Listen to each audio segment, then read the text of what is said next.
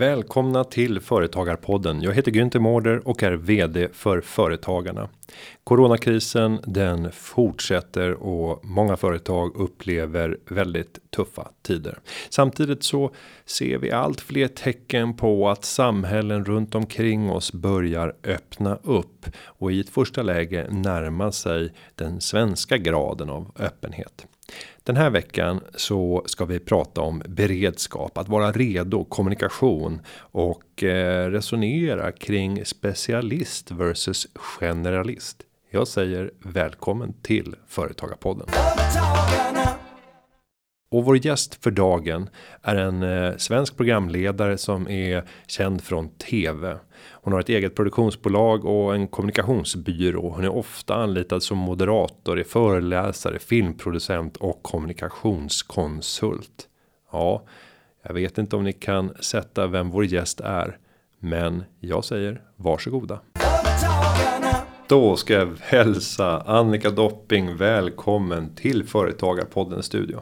Tack så mycket.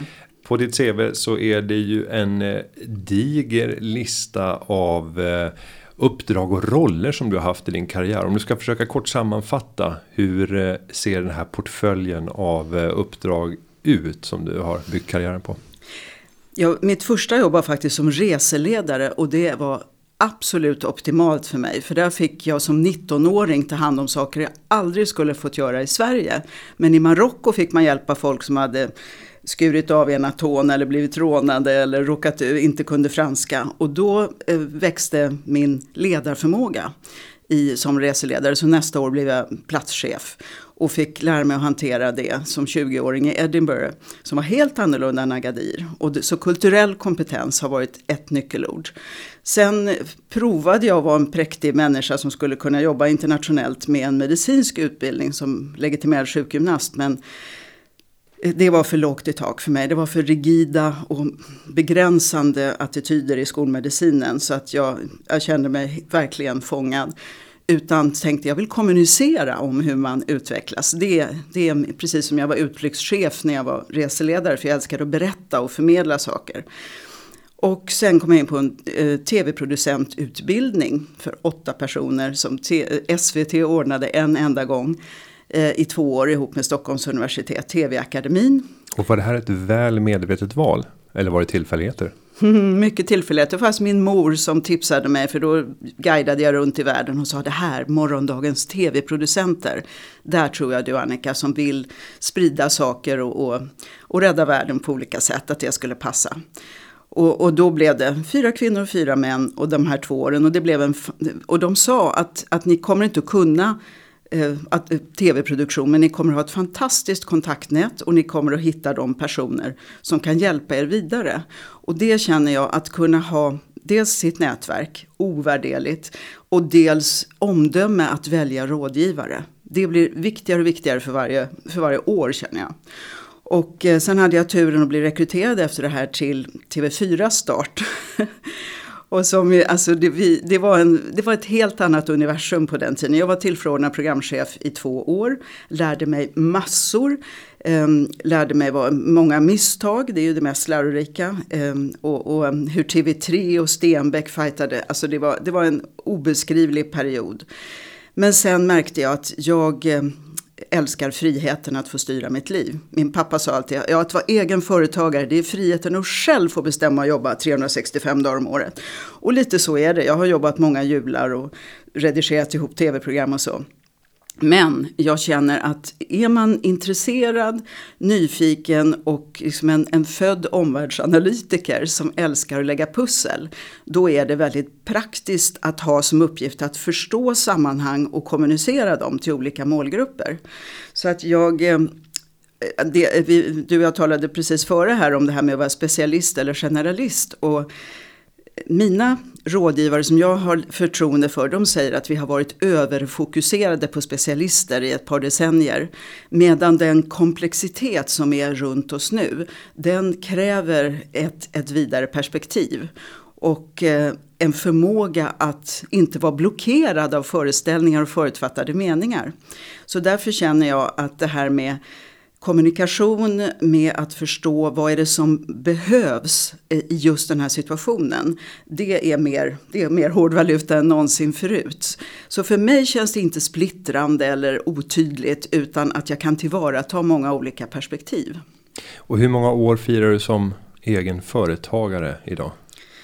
Ja just det, det är sånt där man, just den, där, den delen är inte min starkaste gren. Men det måste vara TV4 89-90. Typ sen 93 eller något sånt. 93.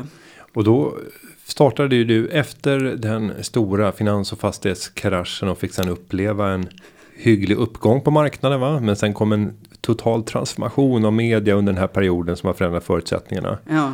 Eh, uh, IT-bubblan kanske inte lika stor effekt för den branschen som du var inne i. Men nu då? När vi har social distansering, kanske fysisk är ett bättre ordval. Fysiskt avstånd och social närhet skulle jag uppmuntra. Men jag vet att vi har fastnat i den där. För det är ju, det är ju mer akut än någonsin att ha mänsklig kontakt tycker jag. Ja, det har verkligen varit en prövning. Ehm, jag har alltid letat efter rådgivare som, eller kunskapare som kan ge ord på vägen. Som kan liksom stärka oss när åskan går. För det, är ju, det kan vara helt livsavgörande att man får rätt ord på rätt tid. Och velat sprida det. Och just nu så var det så lyckosamt att precis före coronakrisen så arrangerade jag en konferens i Stockholm i december för Complex Scientists, just det här runt komplexitet. Eh, med framförallt de främsta stjärnorna från Santa Fe Institute i New Mexico. Och, ehm, och det var, jag, jag såg klart för mig vad det här skulle innebära. De hade aldrig samlats förut. Det var jätteknepigt att hitta sponsorer. Som, alltså att förklara saker som ännu inte har hänt. Det kräver ju fantasi hos den som ska bli samarbetspartner. Men jag kände att det här ska göras. Det här är jätteviktigt att vi förstår hur allt interagerar och så. Och det satte igång en förståelse för hur viktigt det var med internationella utbyten just nu, precis före det. Och sen fick jag frågan, kan inte du leda en, en pro bono-aktivitet där du intervjuar personer om mm, hur vi ska förhålla oss post-corona? Ehm, det är en, en indisk eh, NGO som heter Art of Living som finns i 156 länder. Eh, då kan vi göra det på eh, digitalt. Och du intervjuar dem. Vi har de här, ja. Och då fick jag med mig Jan Eliasson och Johan Rockström. Som normalt skulle varit ganska svårflyttade. Johan Rockström i Potsdam i Tyskland, Jan Eliasson hemma. Plötsligt kunde de sitta hemma. Vi kom ut i 156 länder med viktig kunskap om förhållningssätt. Och alltså det, det var ju ett otroligt lyft från att sitta och harva i en broadcastingkanal, SVT eller TV4. Så nu plötsligt fick jag frågan att nu ska vi göra det i veckan med FN och eh, sikta på två miljoner deltagare om hur de kan få ihop program som kan hantera depression och, och våld och sånt som förstärks i karantän. Och plötsligt är världen ett fält. Alltså det här är, jag, jag är verkligen tacksam att få använda både min erfarenhet av olika kulturer, av att laga efter läge, av att tillvarata digitaliseringen på ett sätt som är helt unikt tycker jag. Att kunna sitta plötsligt hemifrån och få hjälpa till och samla kloka perspektiv som ska manifesteras i nästa steg. Eh, och likadant var en annan uppdragsgivare som ringde mig och sa vi har haft eh, tvådagarskonferens i alla år på hösten och, och, och, vi tänkte ställa in så många andra men, men nu tänker vi att vi kanske kan göra lite filmer och lite digitalt, kan du hjälpa oss? Och, sa jag, men det här är ju helt glimrande, då kan vi förbereda, för det är alla kommuner i Sverige och IT-stöd och så. Då kan vi förbereda dem att, att formulera vilka akuta behov är det som de har just nu. Vad är det för som är daterat, som bara tar energi och egentligen inte gagna, genererar något värde. Det förbereder vi, sen intervjuar jag personer i nyckelbefattningar. De är inte vana att få på högsta nivå. Och sa det får jag. Det, när vi ger dem i rampljuset så kommer de definitivt att svara på det. Och så sprider vi goda exempel från kommuner. Och sen eh, följer vi upp det efteråt. Och så nästa år följer vi vad som har hänt tack vare det. Och då sa de vi kommer nog aldrig gå tillbaks till tvådagarskonferenser i fysiskt läge. När de förstod möjligheterna. Och då känner jag att det är en, en Eh, en viktig uppgift som företagare att tänka vilka kan hjälpa mig att lyfta blicken? Hur kan jag stärka mig där eh, jag är svag? Jag är till exempel absolut inte begåvad på teknik. Och nu har jag, eh, har jag så otroligt förspänt att jag har världens duktigaste 22-åriga son.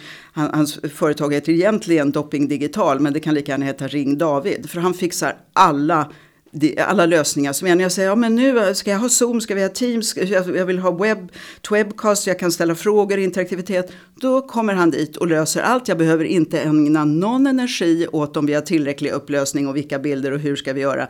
Utan jag skaffar mig den tekniska hjälp som behövs för att kunna lyfta blicken och tillvarata möjligheterna. Och när det känns lite motigt och dippigt, då vet jag att, ja men de där jag tänker på till exempel en bok som heter Leva, älska, lära som jag läste för jättemånga år sedan. Och en, en mening som har satt sig fast med att den rikaste människan på jorden det är den som ser flest alternativ och möjligheter. Den fattigaste är självmordskandidaten som bara ser en enda utväg. Och då tror jag att ju fler ägg i korgen, ju mer riskminimering, riskspridning, vad vi nu vill använda för begrepp, eh, desto mer kan vi också stå ut med den här plågan att vi inte har kontroll, att vi inte kan planera, att vi inte vet vad som kommer att hända. Om vi skaffar oss de där orden, den där visdomen, de där gamla stärkande tankarna som många kulturer får i religionen. Och vi får ju vara vår egen lyckas med många gånger i Sverige och, och, och skapa den trösten, tilliten, orken Johan Rockström tycker jag är jättebra när han jämför med naturen. Eh, resilience som vi inte har ett riktigt ord för på svenska. Att i naturen finns det alltid liksom reservlösningar, redundant, eh, redundance. Om inte den fisken finns vid korallrevet så finns det fyra till om den slås ut av någonting. Och vi har ofta gått in i monokultur, samma logik som specialisering. Och då blir man extremt sårbar när det som verkade stabilast, hotell och restaurang och flyg och lyx, plötsligt blir det sårbaraste. Och då om man hela tiden har den riskspridningen att ja, men om inte det finns då kan jag generera värde där, då kan jag bli, bli eh, viktig. Då, då blir inte det här lika skakigt. Och då är det en ypperlig tid att, tillvara, att förse sig med den extra äggen nu tycker jag. Att tänka, jag vet att jag är begåvad på A, B eller C, det vill jag förmera. Det var kort och snärtigt svar, det var ja. det du önskade dig. ja, och jag tänker i relation till den här mångfalden av uppdrag som du idag har. Hur medvetet är det att du sitter med en så bred portfölj i dagsläget? Det är inte alls medvetet på, som en strategi ska jag avslöja. Det, det är verkligen inte. Men eh, nyfikenhet, passion och eh, vilja att skapa värde. Det har liksom alltid drivit mig till kan jag se i efterhand. Att förse mig med både människor, kunskap och, och kompetenser som är lite, inte odödliga, men, men hyfsat eviga. Eh, och i och med att jag som egen företagare inte bara har varit ordermottagare. I början så var det så när jag var väldigt mycket i tv. Då var det så automatisk marknadsföring. Så att jag, jag satt och väntade på att liksom välja vilka av uppdragen var det. Sen lärde jag mig att det handlar om att generera värde. Det handlar om att tänka ut att de där kommer snart eller har för närvarande. Jag är bättre på att kommer snart att få problem. Jag har en sorts visionär förmåga att förstå till exempel sårbarhet. Jag jobbade i 12 år med SOS Alarm eh, med olika kommunikationsinsatser och insåg bara Sverige hur otroligt olika det är högst upp i norr och längst i syd. Eh, när vi var skakade av börsångest just efter krascherna och det liksom bara eh, 2008-2009 det, det var en våt filt över Stockholm med rädsla. Om man då tog sig upp norrut så sa de, men vi har ju mat för två år i jordkällan, vi har ved av olika fukt. Om det vi reder oss, vi har varit med om mycket svårare saker förut. Och då förstod jag att här gäller det att ha den beredskapen. Och jag har försökt i många år att få många att just skapa beredskap. Vi är uselt utrustade om det eh, om data, tele, el. Eh, om, om, om det på en gång går ner, då har vi inga plan B och plan C. Och det har jag försökt, men det kräver att sprida till de som äger frågan. Men då säger de, nej men Annika, nu är du väldigt domedagsaktig eller alarmist, eller vi vill inte skrämma människor eller så. Och då letar jag vidare tills jag hittar någon där det tänder i ögonen. De ser, hon kan hjälpa oss att vara steget före. Hon kan hjälpa oss att ha resilience och när åskan går. Och nu råkar ju hela världen ha fått inte en kris som, där det är två parter som slåss utan där vi har en kollektiv fiende så att säga. Och i det finns det otroliga möjligheter. Och apropå då att tanka sånt som ger tillit och, och förtröstan. Så just i den här Complex Science-konferensen, där finns det, deras största rockstjärna heter Stuart Kaufman. Ehm, han är biolog och läkare i botten och har gjort en enda algoritm från Big Bang till idag och matat in vilka utmaningar mänskligheten har just nu. Det är ingen lek. Det, han, var, han var själv chockad när han såg det. Men då sa han att historiskt i mänskliga evolutionen så har det varit så att att eh, det kommer vad han, han har döpt eh, begreppet till the adjacent possible. När allt, om man inte kommer in med förutfattade agendor, planer, idéer, mål utan samlar kloka människor som försöker vara så förutsättningslösa det någonsin går så kan Eh, det blir som ett kvantsprång i evolutionen med the adjacent possible som uppstår som ingen hade liksom med en agenda kunnat tänka ut. Och det är hemskt svårt för oss som är vana vid att vi ska planera och vi ska inte flumma runt och vi ska veta vad, vi, vad är success om vi kommer ut för det här. Men det är otroligt spännande. Han sa till exempel när vi fick smartphones, eh, då var det ingen människa som hade tänkt ut begreppet app. Utan det var the adjacent possible för företeelsen smartphone. Att det plötsligt gick att göra otroligt många saker. Och det är vår, vårt hopp i denna kris, att det ska komma sånt. Och då behöver vi växa tror jag som människor. Vi behöver bli ödmjuka, vi behöver träna oss på att släppa in människor med helt motsatta perspektiv och inte bara gulla med dem som tycker som vi.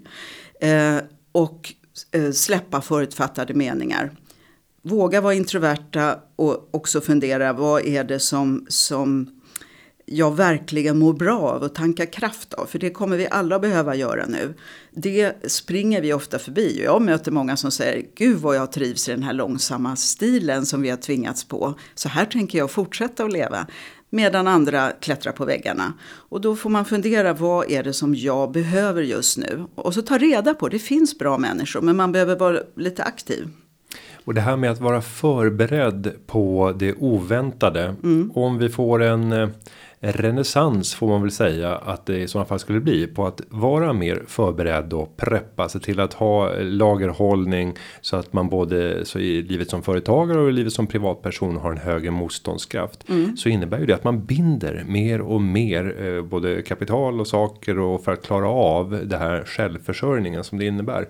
Eh, ser du några risker med att vi går i den riktningen. För det har ju varit ett steg i rakt motsatt riktning mm. under de senaste mm. decennierna. Och där man har pratat om att eh, drömmen är att inte få äga någonting. Mm. Utan att ha tillgång till. Mm. Spännande fråga. Ehm, jag har försett mig med en del orakel genom åren. Och ett svar på din fråga är ehm, min gode vän. Vi, var, försökte i några år att intressera till eh, EU och Tillväxtverket och lite andra aktörer för en, en plan att man har tre olika eh, försörjning, eller vad ska jag säga, eh, livshanteringsmodeller ehm, överallt på jorden. The emergency level längst ner där man har förberett vad händer när vi varken har värme, bränsle, mat, vätska, medicin, eh, någonstans att bo. Hur ska vi vara förberedda för det? Så att den, det inte uppstår ett krig där grottmän skär halsen av varann och barnen inte får vatten och man liksom blir, blir ett monster. Vilket vi ju tyvärr har sett exempel på när man inte har den beredskapen. I nästa led så tänker man när vi, när vi är självförsörjande, hur kan vi se till att vi då har maten? Och tyvärr med risk för att låta som en dysterkvist, men det är the risk management aspect of me så är det ju så att när vi tror, inklusive vår jordbruksminister, att vi är 50% självförsörjande på livsmedel. Det stämmer inte. Vi importerar konstgödsel, vi importerar foder, vi importerar bränsle. Det är väldigt mycket i den här livsmedelskedjan som vi absolut inte klarar om vi, eh, om vi tvingas vara självförsörjande. Så att då i den leden där vi har solceller och biogas och vätgas och eh, vind, våg och vatten, solvind och vatten. Det är nästa nivå ovanför den här emergency level där vi vet att vi kommer att reda oss själva om vi hittar nya sätt att samspela och, och investera som du säger i det som skapar en trygghet för oss. Och den tredje nivån, då kan vi importera mat och vi kan flyga och vi kan ha internet och vi kan göra allt det här. Bara det var nätet, hur sårbara vi är där. Jag blir mörkrädd när jag fick lära mig vad som händer när, om det här går ner nu med datatele. Vi kan inte ens öppna en, komma ut ur en affär för dörrarna är elektriska. Vi kan inte spola toaletten, vi kan inte betala. Alltså det är ingen som vill, som vill försätta sig i den situationen. De flesta vill inte ens tänka på den. Men om jag tar då en annan vinkel på din fråga så tror jag att att göra det här med simuleringsövningar, att låta barn få träna, om det nu är med dataspel eller med en kortlek. Jag vet att Civilförsvarsförbundet höll på när jag försökte eh, ville sprida det här att, att bli trygg i när åskan går. Då lärde jag mig det att det fanns någonstans en, en eldsjäl inom Civilförsvarsförbundet som delade ut kort i skolklasserna. Ni är familjen high-tech, ni är familjen stress som i sista sekund ska lösa allting, ni är familjen ekobonde och så var det ett fjärde alternativ. Och nu händer den här krisen. Hur löser ni det? Och då märkte high-tech att de var ute på en gång och stress, de hade ingen förberedelse och så. Och då lärde sig ungarna att hur de vann. Och jag tror att, nu är jag folkbildare och masskommunikatör, jag skulle vilja att vi lär barn från början. Hur löser du den här situationen? Vad är det i Maslows behovshierarki längst ner som vi har slarvat bort och inte har riktigt koll på? Hur kan vi säkra det? Hur kan vi ha nästa nivå trygg och förberedd och fin? Och så att vi, om vi på den högsta nivån där vi har tillgång till all teknik och import och så, om det fallerar, då är vi redan förberedda till nästa vår. Om den fallerar går vi en nivå till. Så här skulle jag vilja Eh, på mitt storhetsvansinniga sätt att vi hjälpte världen och med hjälp av de här complex science scientists för instance som verkligen kan se den stora bilden. Och då får man bara förstå att de flesta av oss har inte intresse eller eh, lusten att greppa holistiska 360 graders perspektiv. Utan då ska vi ha sådana advisory boards som är icke korrupta, som inte eh, Big Pharma, Big Food och alla de ligger bakom när man lyfter på locket utan som verkligen tänker the welfare of humanity. Och det är möjligt och det kan vara precis den här krisen som gör att att det manifesteras. Jag ska i alla fall göra mitt bästa det här med FN som jag ska göra nu med den internationella onlinekonferens vi ska ha som säkert kommer att mynna ut i mycket när FN fyller 75 i höst, september. Eh, och se vad kan vi göra när inte virus bryr sig om nationella gränser och alla egoistiska, liksom nationalistiska tendenser som finns. Hur kan vi tänka större? Men det krävs eh, Får jag dra en sak till som jag tycker är så mm. inspirerande mm. som handlar om hur vårt lilla land här uppe i norr, som är en av mina älsklingshistorier. Vi hade jätteproblem i, i Eh, början av 1900-talet, slutet av 1800 början av 1900-talet med tbc. Eh, det dog jättemånga och vi var väldigt eh, utsatta. Och då sa Sveriges regering, vi ska samla alla till buds stående medel för att utrota tbc ur Sverige. Och vad behöver vi då? Jo, vi behöver faktaspridning. Eh, vi behöver lära oss att man inte ska, man får spotta i koppar och inte på golvet. Man måste vädra även när det är kallt. Man måste tvätta filtarna. Hygien, basics. Men hur ska vi få ut den faktan? Jo, vi behöver storytelling. Vem är duktig på att berätta så att vi öppnar hjärtat så vi blir mottagna för fakta? Selma Lagerlöf. Då beställde de korta noveller som skulle läsas upp i Folkets hus eller i kyrkan där barn dog i tbc och det var fruktansvärt engagerande och berörande eller där föräldrarna dog och barnen blev föräldralösa. Och den tredje ingrediensen, tidig intervention. De hade mobila enheter så fort de började hosta och blev dålig som hjälpte till och kom ut. Och sen kom skärmbildsröntgen och allt möjligt så småningom. Och det var den här att man beslutade sig för med alla till stående medel så ska vi göra något bra av det här. Och förstå att vi behöver bli emotionellt berörda, vi behöver få faktakunskap, vi behöver tidig intervention, inte vänta och bli reaktiva för det blir dyrt och ineffektivt. Och vi behöver bra ledarskap. Och jag tror att i en sån här kris kommer, kommer ledare att visa sig. Vilka, vilka, vilka är det som verkligen har det omdöme som behövs och som inte har e- andra agender än att hjälpa folket, inte bara här och nu utan med framförhållning. Och, och, idag så har vi en storyteller i Anders Tegnell som får en fantastisk eh, exponering varje dag. Vid tvåtiden så får han möjlighet att tränga ut med budskap i alla digitala och eh, eh skärmar i, i, Sverige. Nyttjar han den här eh, storytelling potentialen som finns? Absolut potentialen. Eh, nu, med risk att få många fiender av lyssnarna så är, eh, har jag inte det förtroendet för hans omdöme som många andra har. Jag tycker det finns åtskilliga eh, missbedömningar som har fått fatala, verkligen förödande konsekvenser. Så jag tillhör inte hans eh, fanskara utan jag har mina egna. Eftersom jag det här med omdöme, jag har väldigt stort förtroende för Björn Olsen, Joakim Rocklöv, Fredrik Elg. Det finns ett antal som, som har vågat gå emot det här med, med auktoriteter. Jag tror inte på någon för att det är en auktoritet utan jag läser av, fungerar det här så? Och det är jättesynd när någon har den otroliga mediala förmåga som han uppenbart har, att folk från hela världen vill intervjua honom. Och, och, om vi tittar på hans sätt att kommunicera så innehåller ju inte den speciellt mycket känslor. Eh, vilket brukar vara en viktig ingrediens i storytelling. Mm. Du måste gripa tag i människor. Mm. Och det där lärde sig ju till och med så här, våra, våra finansministrar har varit duktiga på det där genom åren. De pratar inte om de ekonomiska siffrorna utan de pratar om att nu väntar en vargavinter. Då fattar alla så här, okej okay, nu är det läge att börja spara. Mm. Eller solen skiner och eh, vi, men vi måste förbereda oss för att efter sol kommer regn. Och de här vädermetaforerna blev ju, inte minst med Anders Borg ska man säga, men han har ju tagit det från tidigare generationer också. Blev ju synonymt med presentationer av eh, det ekonomiska läget inför höstbudgeterna. För att sprida kunskapen och engagemanget hos folket och förståelsen. Borde man från myndigheternas sida när man har den här fönstret av kommunikationsmöjligheter nyttja känslor på ett annat sätt? Det skulle ju vara ganska osvenskt. en jättebra fråga. Det är ju, alltså jag, jag, måste säga att jag är väldigt imponerad av Anders Tegnells medietränare.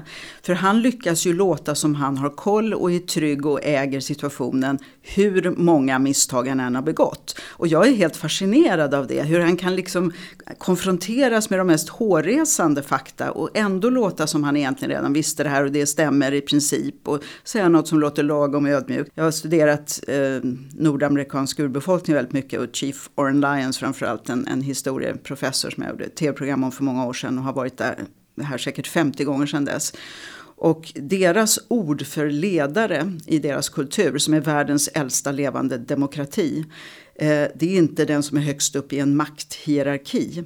Utan det är den som har lång vision framåt. Den som kan visualisera ofödda generationer i marken. And act on their behalf. Så att, och de tycker att barn och barnbarn är alldeles för egoistiskt. Utan det beslut vi fattar nu, kommer det att vara på bekostnad av den sjunde generationen från idag? Då är vårt jobb som ledare att säga nej. Den långsiktigheten, när man då jämför den med det här eh, som vi har tränats upp av, av dataspel och med, med, instant gratification och dopaminet som sprutar och så. Va? Det är en väldigt stor skillnad. Och då skulle jag vilja ha den här ledaren som kanske som vågar vara obekväm nu men som så uppenbart tänker framtida generationer. Vi får inte förhasta oss på bekostnad eh, av att det här det här kommer att bli svårhanterligt. Och vi ser ju direkt liksom att förstå att en konsekvensanalys, att riskanalyser nu, det, de är eh, det är en bristvara tycker jag. Det är så många som inte kan förutse. Ah, Okej, okay, om man säger vi ska skydda de äldre. Men vi har ingen aning om om det finns förutsättningar att genomföra det. Men det låter förtroendeingivande. Då, och vi låter det vara öppet för det här löser sig säkert. Då blir det väldigt ohållbart. Och jag tror att det kommer att utkristallisera sig vilka som har just det här framförhållningsförmågan, det visionära, som kan göra sin riskanalys. Vad kan det vara för flaskhalsar i den här eh, strategin om vi trycker på on-knappen för snabbt? Och hur kan vi förebygga det? Och lite lustfyllt tänka, Wow, vad kan vi ta för fel? Berätta, vad, vad har vi för brister? Eh, hur kan vi lösa det? Och det där gick åt peppan. Vad, vad är det för svag länk som avslöjades nu? Hur stärker vi den till nästa gång? Det är ju en personlighetstyp. Jag tror inte man kan förvärva det om man är introvert processmänniska. Då kan man bli den som levererar fakta men kanske inte den som står där och, och engagerar folket. Under den här eh, krisen så har ju regeringen presenterat en rad krispaket med åtgärder för att hjälpa företagare. Eh, har du nyttjat någon av de här krisverktygen som hittills har presenterats? Nej, det har jag faktiskt inte. Delvis beroende på att jag utgick ifrån att de, de, det, det passar nog inte en litet aktiebolag. Eh, det är nog designat för större aktörer med fler anställda och så. Så att jag förväntar mig inte den inlevelseförmågan. Finns det något som du vill tipsa mig om kanske? Som man kan göra? Jo, för det, finns ju verktyg som inte bara är anpassade för, för den stora industrin eller för andra typer av företag som är gigantiska. Utan för den enskilda lilla företagaren. Har man aktiebolag så finns ju korttidspermitteringsmöjligheten. Det innebär att man själv kan gå ner i arbetstid om det är så att man inte har uppdrag som täcker eh, full tid. Och sen så får man del ersättning från staten. Aha. Så om, om man skulle tänka att man går ner på den lägsta arbetsgraden då är det 20% så 80% permitterad. Eh, då kommer det innebära att man kan få ut en ersättning som är 88,5% och du som företagare får stå för lite drygt 20% mm. av den kostnaden.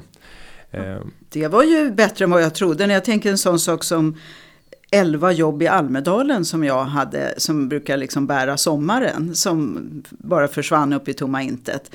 Eh, kan, det, det, borde ju vara relevant men jag har inte ens vågat tro att, det skulle, att de har tänkt på oss på det sättet. Och jag trodde det var mest stora verksamheter som hotell och restaurang och flyg och sånt. Men det, det, det, vilka vänder man sig då till mer specifikt? Tillväxtverket är det som hanterar just korttidspermitteringen. Okej. Okay. Sen har man ju ytterligare en ruta i sin arbetsgivardeklaration man redovisar ju varje eh, gång man gör en utbetalning till sig själv till Skatteverket och där har vi ju nedsättningen av arbetsgivaravgiften i fyra månaders tid.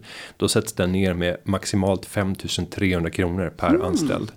Och eh, det där innebär ju för en, en liten företagare Absolut. ungefär 20, 20 000 kronor per anställd. Och är man bara själv anställd i sitt eget bolag så kan man ju nyttja den för att få nedsättningen. Och sen är det där med omställningsstödet. Det gäller ju för mars och april. Om man har sett ett kraftigt tapp i intäkter. Och jag förstår logiken i många småföretagare mm. som har väldigt eh, jojo-liknande fakturering. Där det kan vara noll i fakturering i två månader och så pang smäller det till. För då fakturerar man det jobbet man har sysslat med under Precis. ett kvartal. Eh, och det är väl tänkbart att en av de här månaderna i alla fall av de två kommer att ha varit väsentligt mycket sämre. Eh, för man borde ha gjort någon fakturering i mars och april. För det är ju ändå normalt arbetsintensiva månader för många soloföretagare. Mm. Och, utifrån hur stor omsättningstappet har varit eh, ju mer kan du få kostnadstäckning för de fasta kostnaderna mm. i ditt företag. Sådana kostnader som man inte med all tänkbar kraft som företagare har kunnat stoppa. Eh, sen kommer definitionen bli ännu mer tydlig och klar eh, när regeringen presenterar och från och med i början på juli kommer det vara möjligt att söka det här stödet.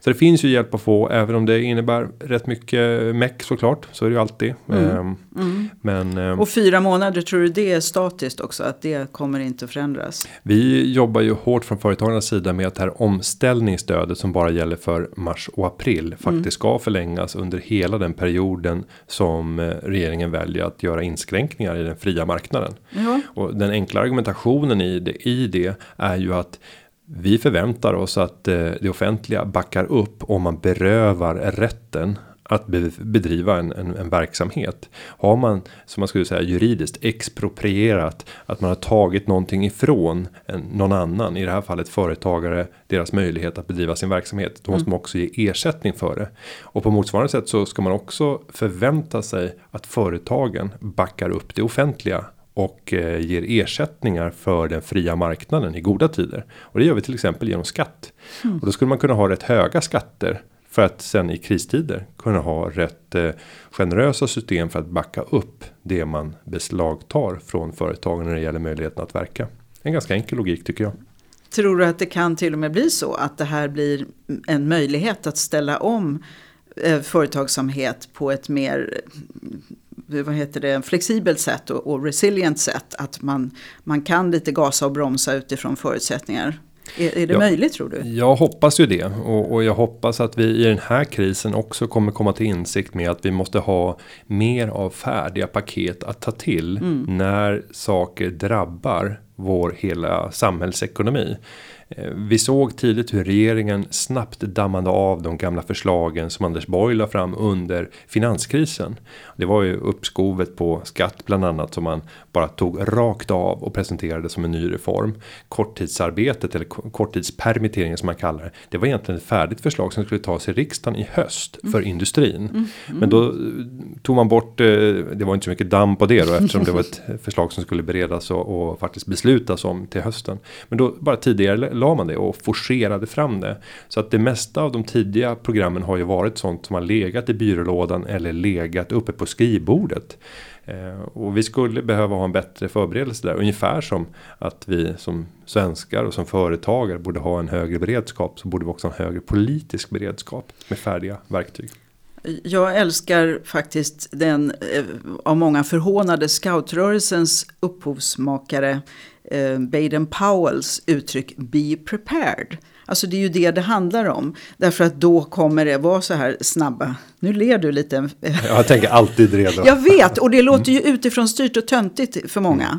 Men be prepared, det är en helt annan sak tycker mm. jag. Då är du inifrån. Då, har du, då är du beredd. Och då, och då apropå det här med hyllas för att man är rationell. Då är det ju också att hyllas för att man har fantasi och förmåga att visualisera otäcka scenarier och skrämmande scenarier. Tränas i det så man blir trygg i det. Så kombinationen av vår härliga ingenjörskultur och förståelse med fantasi och handlingskraft, alltså att vara proaktiv, det, det har ju aldrig varit mer eh, angeläget. Så jag håller med om det, att man liksom ska ha sin eh, eh, hela jukebox färdig med olika lösningar. Att aha, nu händer det här. Då tur att vi har förberett den här lösningen, för då liksom dämpar vi och stämmer i bäckar och förbereder prevention och hela klabbet. Så det finns otroliga möjligheter att använda den här uppluckrade oron just nu på ett konstruktivt sätt. Och eh, jag tror att det är småföretagarna som kommer att bli vår framtid och de som står ut med ovissheten och skaffar sig den inspiration som behövs för att